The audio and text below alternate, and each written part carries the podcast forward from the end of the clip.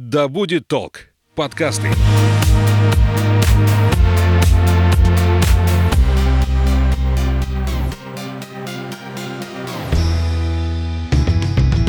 Доброго времени суток. Это подкаст «Конюх Федоров». Я Александра Михайловская. И здесь мы будем говорить о туризме, о путешествиях, об осознанности во время путешествий, о местах, которые можно посетить и следует посетить, о том, куда стоит ехать самостоятельно и о том, куда ехать не стоит без сопровождения знающих людей. Наш эксперт по туризму, кандидат географических наук, travel коуч основатель компании Field Travel Анна Статва. Аня, привет. Привет, Саша. Готовилась к интервью, искала определение туризма. И нашла такое. Туризм – это первый вид спорта, групповые походы, имеющие целью физическую закалку организма. Второй – это вид путешествий, совершаемых для отдыха и с образовательными целями. И третий вариант, который мне больше всего понравился, это временное перемещение людей с места своего постоянного проживания в другую страну или местность в пределах своей страны в свободное время для получения удовольствия и отдыха. Вот угу, так. Угу. Да. Можешь свое определение туризма дать? Ну, я хочу сказать, что все эти три определения, они не являются взаимоисключающими, они, по сути дела, все друг друга дополняют, но у меня еще есть э, более короткое определение. О туризме можно говорить тогда, когда человек зарабатывает деньги в одном месте, имеется в виду географическом, а тратит их в другом. Это самое простое определение. Когда вы перемещаетесь куда-либо для вот всех перечисленных целей и, э, соответственно, вливаете э, какие-то финансы в ту экономику на территории, в которой вы находитесь. И, собственно говоря, эти затраты являются показателем того, что вы что-либо для себя получаете. Это может быть деловой туризм, когда вы отправляетесь в командировку. Это тоже один из э, видов путешествий. Угу. Вы можете отправляться со спортивными целями. Вот. Или вы можете отправляться просто на пляж, на море, чтобы получить, вот, опять же, удовольствие, о котором шла речь. Это тоже туризм. Так, понятно. А скажи, есть разница между туризмом туризмом и путешествием. Вот у меня такое представление, что путешествие это ты собираешься, куда-то летишь, куда-то едешь, э, это чемодан, а туризм это палатка, это рюкзак, это еще что-то. Я понимаю, что я могу ошибаться, но все-таки есть какое-то различие между вот этими направлениями? Ну, э, некоторые эти понятия разделяют. Есть даже книги, которые вообще посвящены тому, чем отличается туризм от путешествий. Но я хочу сказать, что в наше время вот граница настолько размыта. Если мы бы оказались в 15 19 веке там э, все понятно, туризма не было, были только великие путешественники, которые действительно совершали открытия, это было открытие новых земель, какие-то географические изыскания и так далее. Сейчас э, уже мы понимаем, белых пятен как таковых нет на нашей планете. Совсем-совсем. Вот чтобы не закартированной территории, вот ее нет, конечно же. Но при этом есть э, научное изыскание и, соответственно, путешествие с такими целями. Но тогда это уже называется экспедиция. Есть в наше время, конечно, и путешественники с большой буквы. Ну, как, например, тот же э, Федор Конюхов. Да? Почему он не турист? Э, почему он не турист? Потому что, во-первых, он э, совершает уникальные путешествия, которые никто до него не совершал. Во-вторых, он э, совершает их с определенными очень четкими целями. Это не получение удовольствия. Понятно, что это не научное открытие, да? Он э, не занимается наукой, но это путешествие с целью расширения человеческих возможностей. То есть он угу. показывает, что человек может, например, переплыть Тихий океан на весельной лодке или совершить кругосветное воздухоплавание. И действительно, он путешественник в полном смысле этого слова. Но таких путешественников, их э, единицы. Все остальное неважно, в какой форме вы совершаете вот это путешествие. Вы можете поехать куда-то в палатке, пойти пешком там своими ногами, вы можете сплавляться по реке или купить тур на речной или морской круиз, неважно, вы э, все равно вот турист, по сути дела, угу. да?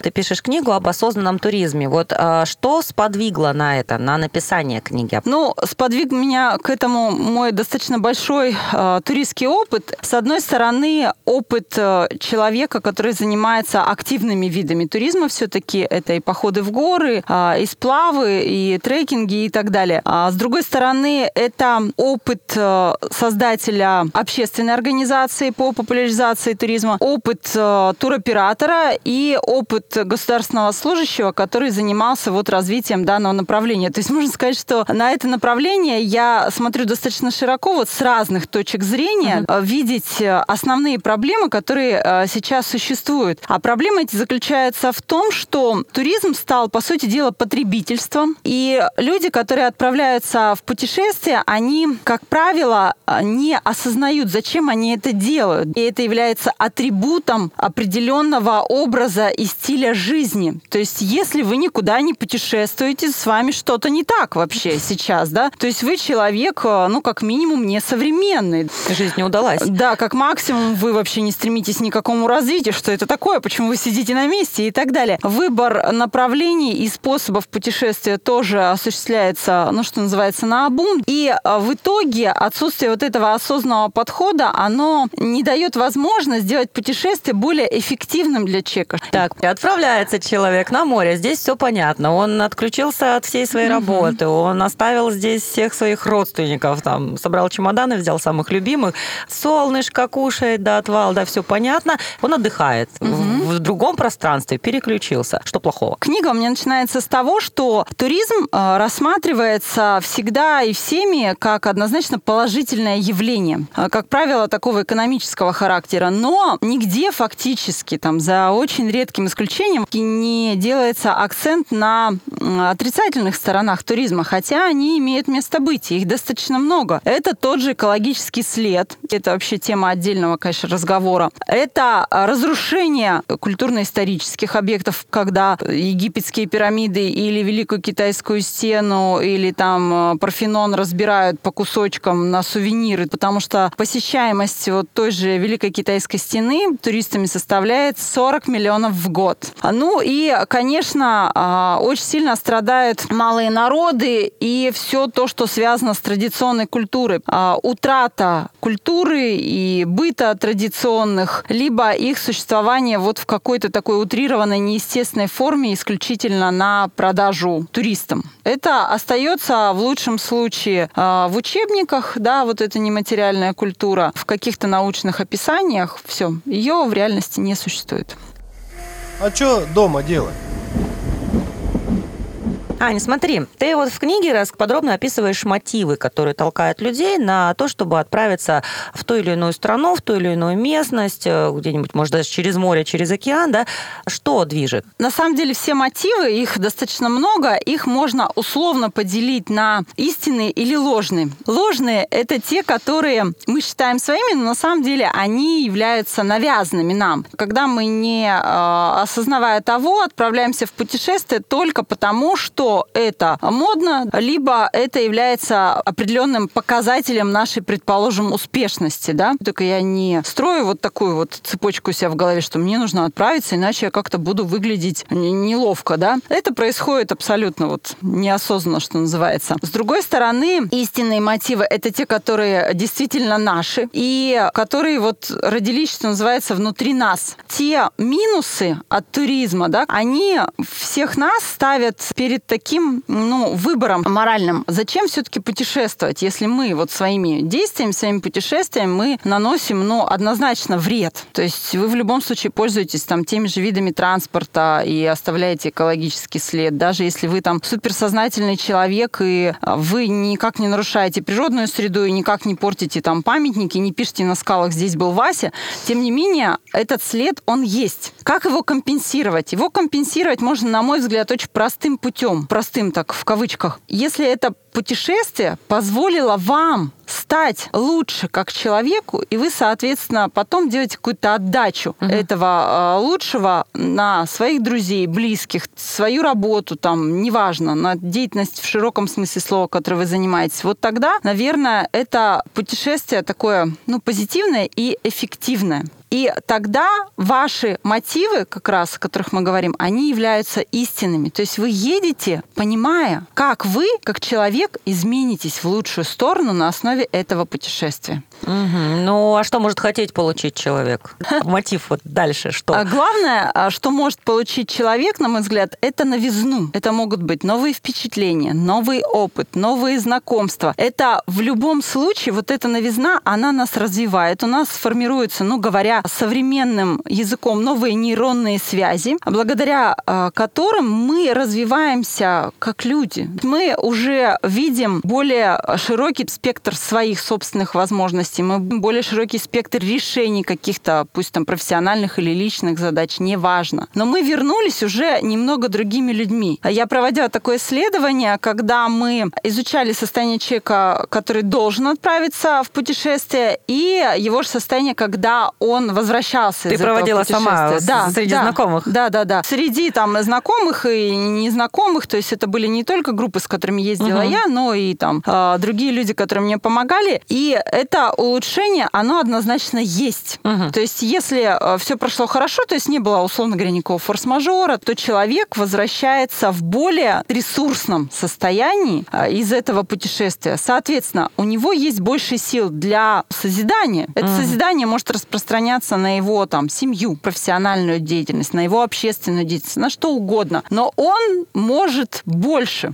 Речь идет о покорении высот и гор, когда там уже все силы оставлены подножия Эвереста, да? Могут что, что быть- движет этими людьми, которые согласны в путешествии в своем преодолевать трудности, прям выкладываться полностью? Но я хочу сказать, что оставленные физические силы, они а, зачастую означают приумножение каких-то моральных сил, да? Вы знаете, я вот тоже, когда с гор иногда возвращаюсь и понимаю, что теперь неделю мне надо отдыхать физически, но морально я чувствую себя настолько наполненным человеком, да, уверенным э, в себе, настолько желающим что-то вот делать, такой колоссальный потенциал я в себе чувствую, что, конечно, я очень э, люблю вот те же самые горы, да. А что касается мотивов, когда человек вот идет в гору, многие люди, которые не являются профессиональными альпинистами, они в какой-то момент времени решают, вот мне нужно сходить в горы, на какую гору нужно забраться? Ну, конечно, Эверест. И вот здесь э, зачастую играют свою роль как раз э, те самые ложные мотивы. Вы знаете, у меня есть такая вот, лично у меня, такая лакмусовая бумажка, когда человек хочет сходить в горы, который никогда это не делал, да, вдруг хочет в горы, и причем в горы там сразу какие-то там, Эльбрус, условно говоря, вот. Я задаю ему такой простой вопрос. Скажи, пожалуйста, ты сможешь потом не делиться этим восхождением и не говорить о нем в социальных сетях? Ты пойдешь Мгм. при таком условии? Ну, если человек э, задумается, говорит, конечно, пойду. То есть мне это не важно, мне важно вот самому. Тогда я его беру. Если он говорит, нет, все, тогда все отменяется, то из списочка вычеркиваем. Это прям так жестко. Или, или- или просто не даете гаджет? Нет никакого насилия.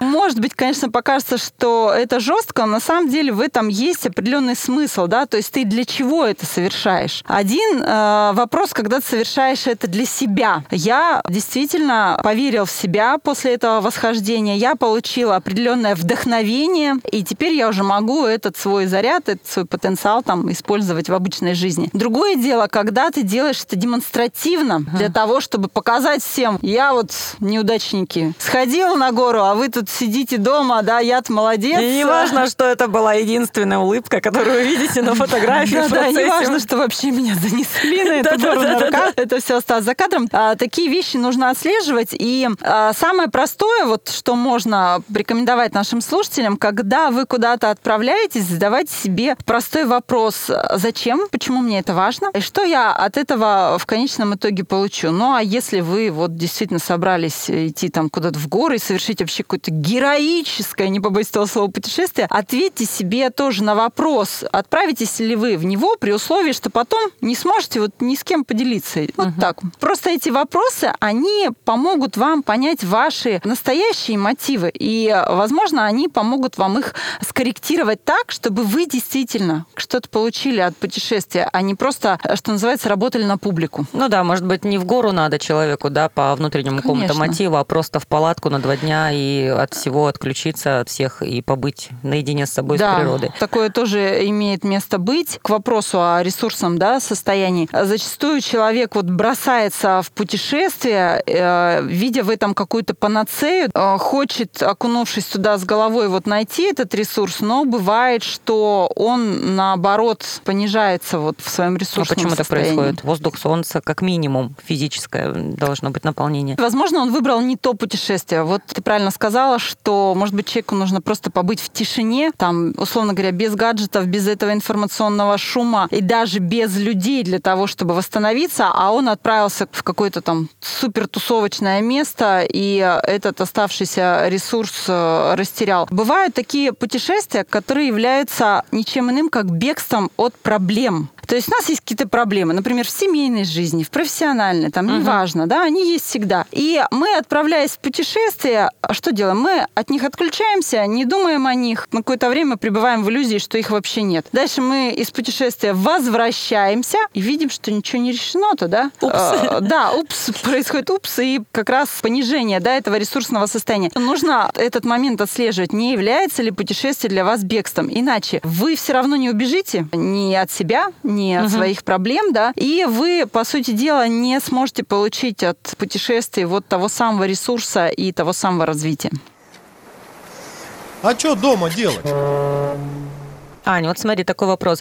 Ты что же не с этим родилась? Когда первый раз вообще возникло вот это желание путешествовать, которое сейчас уже просто не останавливается, да? Можно сказать, что я почти что с этим родилась, потому что у меня папа был э, капитаном на флоте, и с трех лет я э, очень много путешествовала с ним. Я побывала на всех судоходных реках Западной э, Сибири, в Карском море, и эти путешествия, они ну, являются нормой жизни, что ли, для меня. То есть это можно воспитать? Я думаю, что да, это можно и нужно воспитывать. И это нужно воспитывать, наверное, с детства определенную культуру путешествий. Прививать ее, чтобы ребенок понимал вообще, куда он едет. Чтобы он, когда уже э, становится таким более-менее самостоятельным, мог участвовать в принятии этих решений, куда он ездит. Потому что я вижу очень часто, когда детей просто насилуют, там, поедешь с нами на юг. Я хочу к бабушке в деревню. Нет, поедешь с нами на юг, там и так далее. Подожди, а как у тебя это происходит? Происходило? То есть папа тебя просто брал или ты все-таки как-то принимала решение? А, на самом деле, я очень четко помню этот момент. С трех лет э, я путешествовала с папой, мы ездили с мамой вместе. Понятно, что я еще была ребенком, нужно было там за мной как-то ухаживать, присматривать и так далее. И я прекрасно помню, когда мне исполнилось 6 лет, и папа очень серьезно со мной поговорил, э, сказал, что вот ты поедешь со мной без мамы в навигацию. Я тогда спросила, слушай, а твой начальник не будет против? Я помню прекрасный момент. И папа мне говорит, ну я же есть начальник. Я говорю, да ты что? Ты есть начальник? Правда, правда? Конечно, поеду.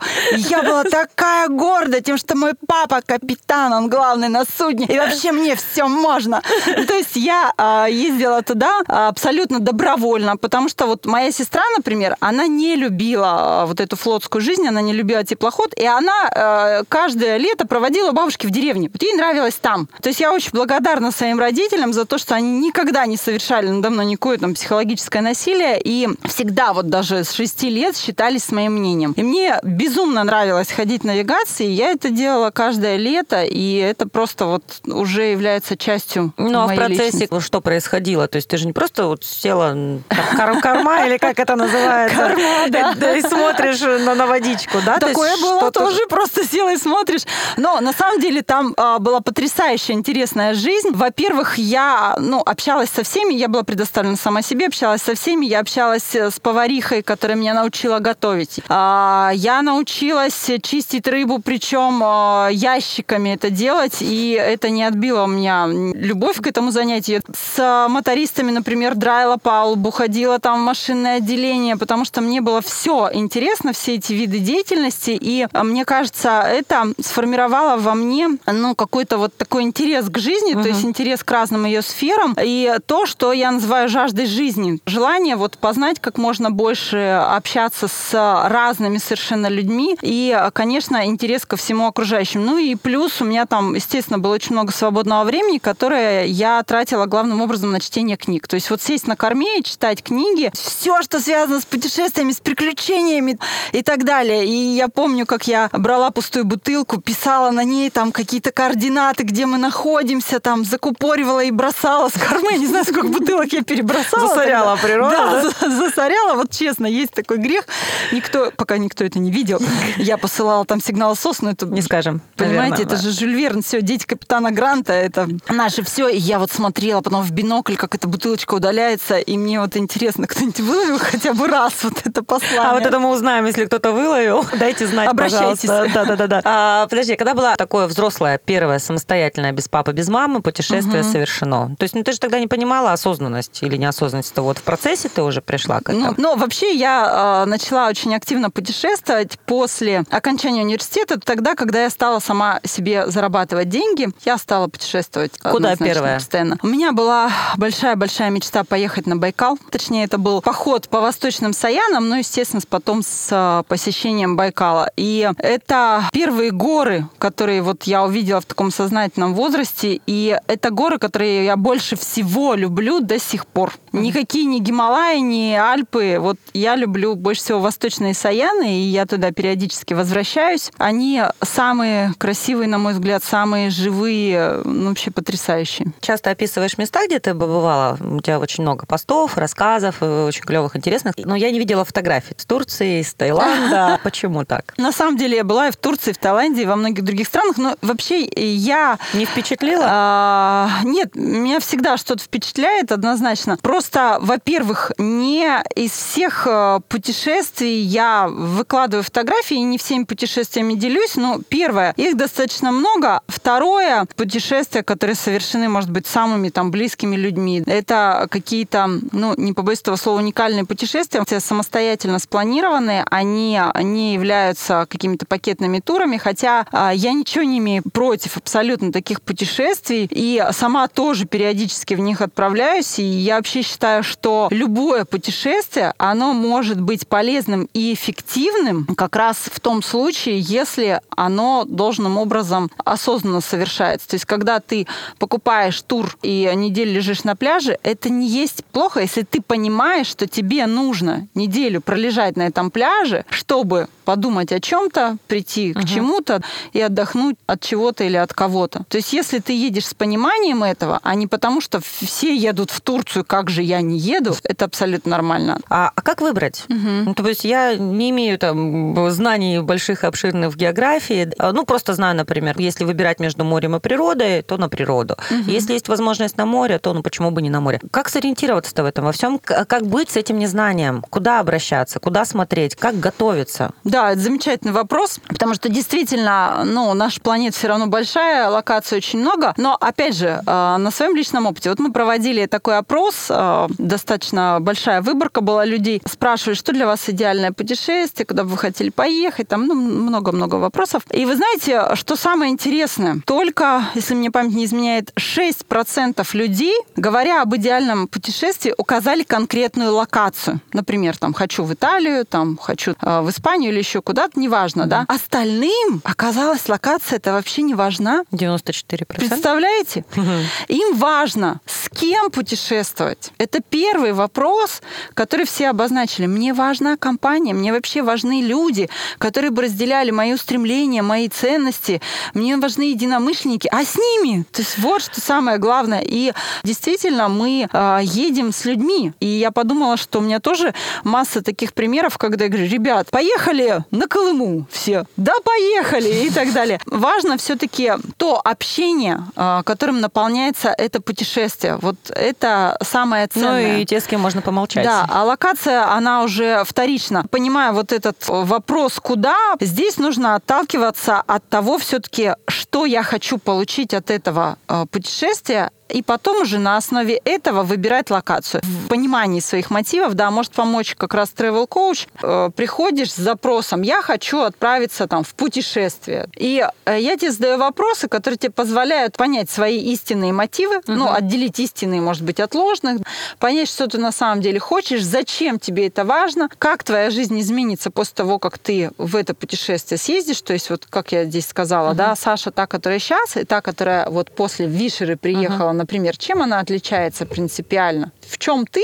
чуть-чуть другой человек, да? Угу. Создание и понимание вот этого образа и на основе понимания своих мотивов, понимания того, что же мне действительно нужно, уже формирование путешествия. То есть понимание географической точки и понимание, с кем я хочу в эту географическую точку отправиться. Если ты действительно ты получил свое путешествие, у тебя от него будет гораздо больше отдача, потому что ты отправляешься в него сознательно. А что дома делать? Есть еще такое понятие, как от отпуска до отпуска. Угу, ну угу. вот люди работают, но есть такая категория Мгм, людей, много безусловно. достаточно. Ну настолько все загружено, настолько бытовых вопросов много. Как выйти из этого состояния от отпуска до отпуска? Или пусть останется? Это очень частое состояние. В таком случае, если человек живет от отпуска до отпуска, а, он даже может это прям вам так сформулировать. Я живу только в путешествиях. Но давайте исходить из того, что путешествие занимает какую часть нашей жизни? Ну, там, 2, 3, 4, 5, ну пусть 6 недель вот из года, а год-то это 52 недели, да, то есть большую часть жизни ты не живешь. И а, тут встает вопрос, да, почему ты, собственно говоря, живешь только в путешествиях? Что есть в путешествиях такого, что позволяет тебе жить, и что здесь а, жить-то не позволяет? Вся эта беседа, она сводится к тому, чтобы пересмотреть свою обычную жизнь, а, наполнить ее таким образом, чтобы уже не было такой патологической, я говорю, потребности куда-то уехать. Это вот обесценивание своей жизни, которой мы живем и которая нам кажется неинтересной, скучной, там одна рутина и, и так далее, и так далее. Как правило, это либо проблемы в семье заставляют э, человека чувствовать себя живым, только отправляясь в путешествие, либо проблемы в профессиональной сфере. План важный в путешествиях? План? Я беру бумажку, вот 1, 2, 3, 4, 5 и так далее. Да, хороший вопрос. Вот когда э, мы проводили тот самый опрос о путешествиях, порядка 12% сказали, что им в путешествии вообще самое главное это четкий план и следовать ему. 12%. Ну, соответственно, 88 не, не указали это. Для кого-то это чрезвычайно важно, вот исполнение пунктов плана, да. Кто-то любит уж что-то неожиданное, приключение. То есть нельзя сказать, что план-то хорошо или план-то плохо. Мы все разные, и, соответственно, мы выбираем разные форматы путешествий, поэтому здесь нет единого такого рецепта. А как ты относишься к спонтанным путешествиям? Вот у меня ощущение, даже вот открываешь карту такая, ну, а, вот сегодня вот я поеду сюда, там, в этом месяце. Почему бы и нет? Наверное, это тоже имеет право на существование. Я вообще считаю, что критерием молодости человека а, является его легкость на подъем. Поэтому, когда а, человеку предлагают какое-то путешествие, ну вот друзья отправляются, говорят, слушай, Саш, поехали с нами, да? У тебя есть там свободное время, отпуск и так далее. Ты говоришь, да поехали. Вот все, ты для меня вот молодая. А если ты начинаешь говорить, ой, это ж собираться надо, это ж долго. А вообще, чё, куда мы едем, а что там будет? Ну, в общем, все. Это для меня крест. Пальцем ткнуть. Честно говоря, я никогда так не делала. Наверное, надо попробовать. Ну да, надо, да. Смотри, а что в таком случае нужно, чтобы у человека было? Человеку, который готов спонтанно отправиться, вот что у него в кладовочке должно лежать? Типа НЗ такой, да? Да, да, да, что вот ты просто взяла, и тебе не надо заморачиваться, там, не заказывать, не искать, не покупать, вот что, что вот должно быть. Паспорт и загранпаспорт, ну, медицинская страховка. Вот все, что должно быть. Потому что какого-то такой универсальной вещи ее нет. Путешествия все очень-очень разные. То есть самое главное, чтобы вы могли туда отправиться, а дальше, я думаю, что все уже приложится. Если вам необходимо какое-то снаряжение туристское, ну, его можно взять на прокат. Если вам необходимо, условно говоря, вы приехали на юг без купальника, я тоже так много раз делала, но его можно в конце концов купить. То есть все остальное, я считаю, оно приложится. А вы знаете, на этот счет у меня есть потрясающая история, когда мы ходили, кстати, на Эльбрус, просто у одного человека не прилетел багаж. Человек стоит в шортах, в сланцах, плачет с крокодилями слезами. Что делает? Ну, все хорошо. Вещи нашли, все, снаряжение, все снаряжение собрали, со всех с миру по нитке, что называется, человек зашел на Эльбрус. То есть это уже вопросы вторичные. Первично это ваше желание и просто вот возможность совершить это путешествие в виде вот наличия паспорта. Если резюмировать все, что мы сейчас сказали, Мгм, и э, попробовать вот эту линию провести от Мгм. возникновения идеи и до ее реализации. А вот, например, у тебя возникла э, потребность куда-то отправиться. Вот не за горами там отпуск, отпуск, ты сейчас хочешь его запланировать. Первое, нужно себе задать э, вопрос относительно того, что я хочу получить от этого путешествия, почему оно мне важно. Может быть, представить себя вернувшимся из путешествия. Вот чем та Саша, которая вернулась из путешествия, отличается от той, которая еще в него не отправилась, да? Угу. То есть что вот должно произойти со мной такое волшебное в этом путешествии, что я стану чуть-чуть другим человеком. А дальше э, нужно обязательно подумать о том, с кем я хочу отправиться в это путешествие. Угу. Возможно, ты захочешь отправиться одна. Угу. Это совершенно нормально, да. Понятно, что нужно обеспечить себе э, должную безопасность, не изображать из себя Федора Конюхова, да, не грести там через Атлантику на весельной лодке и так далее. Слушай, ему как одиноко-то. Ему прекрасно. Он себя вот комфортно чувствует э, абсолютно но я всегда говорю, что не надо изображать себя. Почему? Я ни в коем случае никогда не отговариваю от одиночных путешествий. Я понимаю, что они кому-то нужны,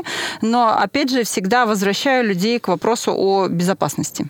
Одно дело, когда вы в одиночку поехали, условно говоря, в Санкт-Петербург, гуляете по улочкам, в при... по пригородам, у вас все хорошо. Другое дело, когда вы в одиночку пошли в горы, на сплав, э, к папуасам и так далее. То есть, если вы имеете должный уровень подготовки и квалификации, не проблема. А если вы решили вот совершить э, какой-то бессмысленный подвиг, это уже серьезная вещь. И я всегда в этом плане цитирую своего любимого путешественника Руаля Амундсена, который говорил, ни одна географическая точка на Земле не стоит человеческой жизни. Вот это для меня вот просто такой закон. Если вы все-таки хотите отправиться не в одиночку, найти этих единомышленников, сейчас это сделать достаточно легко с учетом развития социальных сетей и выбрать все-таки географическую локацию, исходя из того, что вообще ваша душа просит-то, да? Неделю вот лежания на пляже. Ну почему нет, да? Какого-то подвига, который вам позволит почувствовать вот утраченную какую-то уверенность в себе, да, и вольет в вас силы. Может быть, она хочет каких-то новых знаний, вам нужно отправиться в какой-то культурно-познавательный маршрут. И исходя из ответов на эти вопросы, можно сформировать свое идеальное путешествие в том плане, что вы получите то, что действительно вам нужно, а не то, что будет навязано обществом, там, каким-то. Вашим окружением или стереотипами? Ну, смотри, это же решает еще такой вопрос, как финансовый. Получив эмоции на Мальдивах, ты можешь получить те же самые за меньшие деньги. Да, безусловно. И выбрать свой безусловно. вариант. Угу. Вариантов здесь множество. Если вот я хочу вообще увидеть вулкан, вот мне кажется, когда я его увижу, да, и почувствую его мощь, вот я наполнюсь там какой-то невероятной энергией, да. Но есть вулканы, там, не знаю, в Новой Зеландии, есть вулканы в Исландии, есть на Камчатке и так далее. Но давайте выберем как-то географически то, что ближе, доступнее и, и так далее. Главное, чтобы здесь совпадали цена и ценность путешествия. Угу. То есть сколько вы потратили и что вы в итоге для себя вынесли. Знание языка необходимо, говоря о какой-то стране, которую отправляешься, именно той страны какие-то элементарные слова, фразы, либо это просто достаточно базового английского, или вообще своего русского? Хотя бы английский нужно знать, потому что это э, дает вам э, уверенность определенную, это обеспечивает, опять же, вашу безопасность и исключает какую-то ну, беспомощность. Ну, я вот отправляюсь в путешествие, я э, достаточно хорошо говорю на английском языке, а если люди не понимают английский язык, то я какие-то фразы элементарные говорю на языке местном, изучая его там по тому же путеводителю, либо пользуюсь там различными переводчиками. Но это интересно, опять же, это новые знания. Теперь другую сферу возьмем и изучать язык птиц и зверей. Это если грубо говорить, ну, как минимум знать их безопасности, как минимум знать, как э, себя защитить. Это уже к вопросу о безопасности. Это очень серьезный вопрос, и я к нему всегда подхожу с должной ответственностью, тем более, когда я несу эту ответственность не только за себя, но и за членов всего коллектива, которые со мной путешествуют. Я очень серьезно это изучаю. И опять же, как говорил мой любимый Руаль Амундсен, успех, он определяется продуманностью путешествия, учетом всех деталей. И кто-то называет это везением. На самом деле это никакое не везение, это просто хорошая подготовка. А скажи, пожалуйста, как быть э, тем, кому страшно отправляться в путешествие? Есть же такая тоже категория. Да, ну да, вот, да. не знаю языка, я не знаю, как ехать на этом поезде, даже там на самолете лететь боюсь. Со страхом можно бороться или это уже все приговоры? Человеку, ну, максимум в парк там в городе выйдет. Ну, как раз я думаю, что, наверное, нужно бороться, да? И это как раз и есть э, ваше развитие. Я видела очень много людей, которые а, вот этот страх преодолели. Неважно, это может быть страх высоты, страх там, я боюсь утонуть на сплаве. Я говорю, слушай, ты в спас-жилете, ты не сможешь это сделать, даже если захочешь. А я знаю людей, которые это преодолели, и я видела их реакцию. Конечно, они были очень вдохновлены, они прям такие окрыленные, и человек э, начинает больше, так скажем, уверенности в себе ощущать. Большой прогресс происходит, и поэтому я все-таки рекомендую не сидеть дома со своими страхами, а э, выходить с ними, конечно, не бросаться там в омут с головой, подходить к этому тоже осознанно. Важно конспектировать, как путешествие прошло. Не знаю, пусть вот фотографии это будет, это важно? Для тебя это важно, значит, это важно. Честно говоря, сейчас вот стала, когда писать рассказы о путешествиях, а, я, с одной стороны, пожалела о том, что я не делала это в процессе, потому что, конечно, уже очень многое забывается, то есть забываются uh-huh. какие-то детали, какие-то вещи. С другой стороны, но ведь осталось в памяти самое главное, то, что тебя действительно зацепило. Но с другой стороны, я думаю, ну всему же свое время, ну, значит, тогда мне это было не нужно, да, произошло это накопительный такой эффект. Я напомню, вы слушаете подкаст «Конюх Федоров». Мы беседуем с Анной Статвой, это эксперт по туризму, кандидат географических наук, основатель компании Field Travel и Travel Coach. В следующих подкастах мы с Аней поговорим о безопасности в поездках, мы поговорим о travel-коучинге, куда обращаться и как определить профессионализм человека, к которому вы приходите, а мы поговорим об овер-туризме. О чем еще поговорим, Ань? О том, куда еще отправиться в путешествие, о тех местах, которые, может быть, пока еще не очень популярны, но которые готовы принимать туристов, там достаточно разная инфраструктура, просто об этих местах еще мало кто знает. И даже назовем, где это, где посмотреть раскроем, на карте, раскроем, раскроем полностью, да. Аня, спасибо большое. Беседа интересная у нас такая получилась и вводная. Наша цель была, чтобы как минимум задуматься о том, как готовиться к путешествию так, чтобы потом что-то после этого осталось, не только траты. Аня, спасибо большое. Спасибо, Саш. Путешествуйте, будьте счастливы.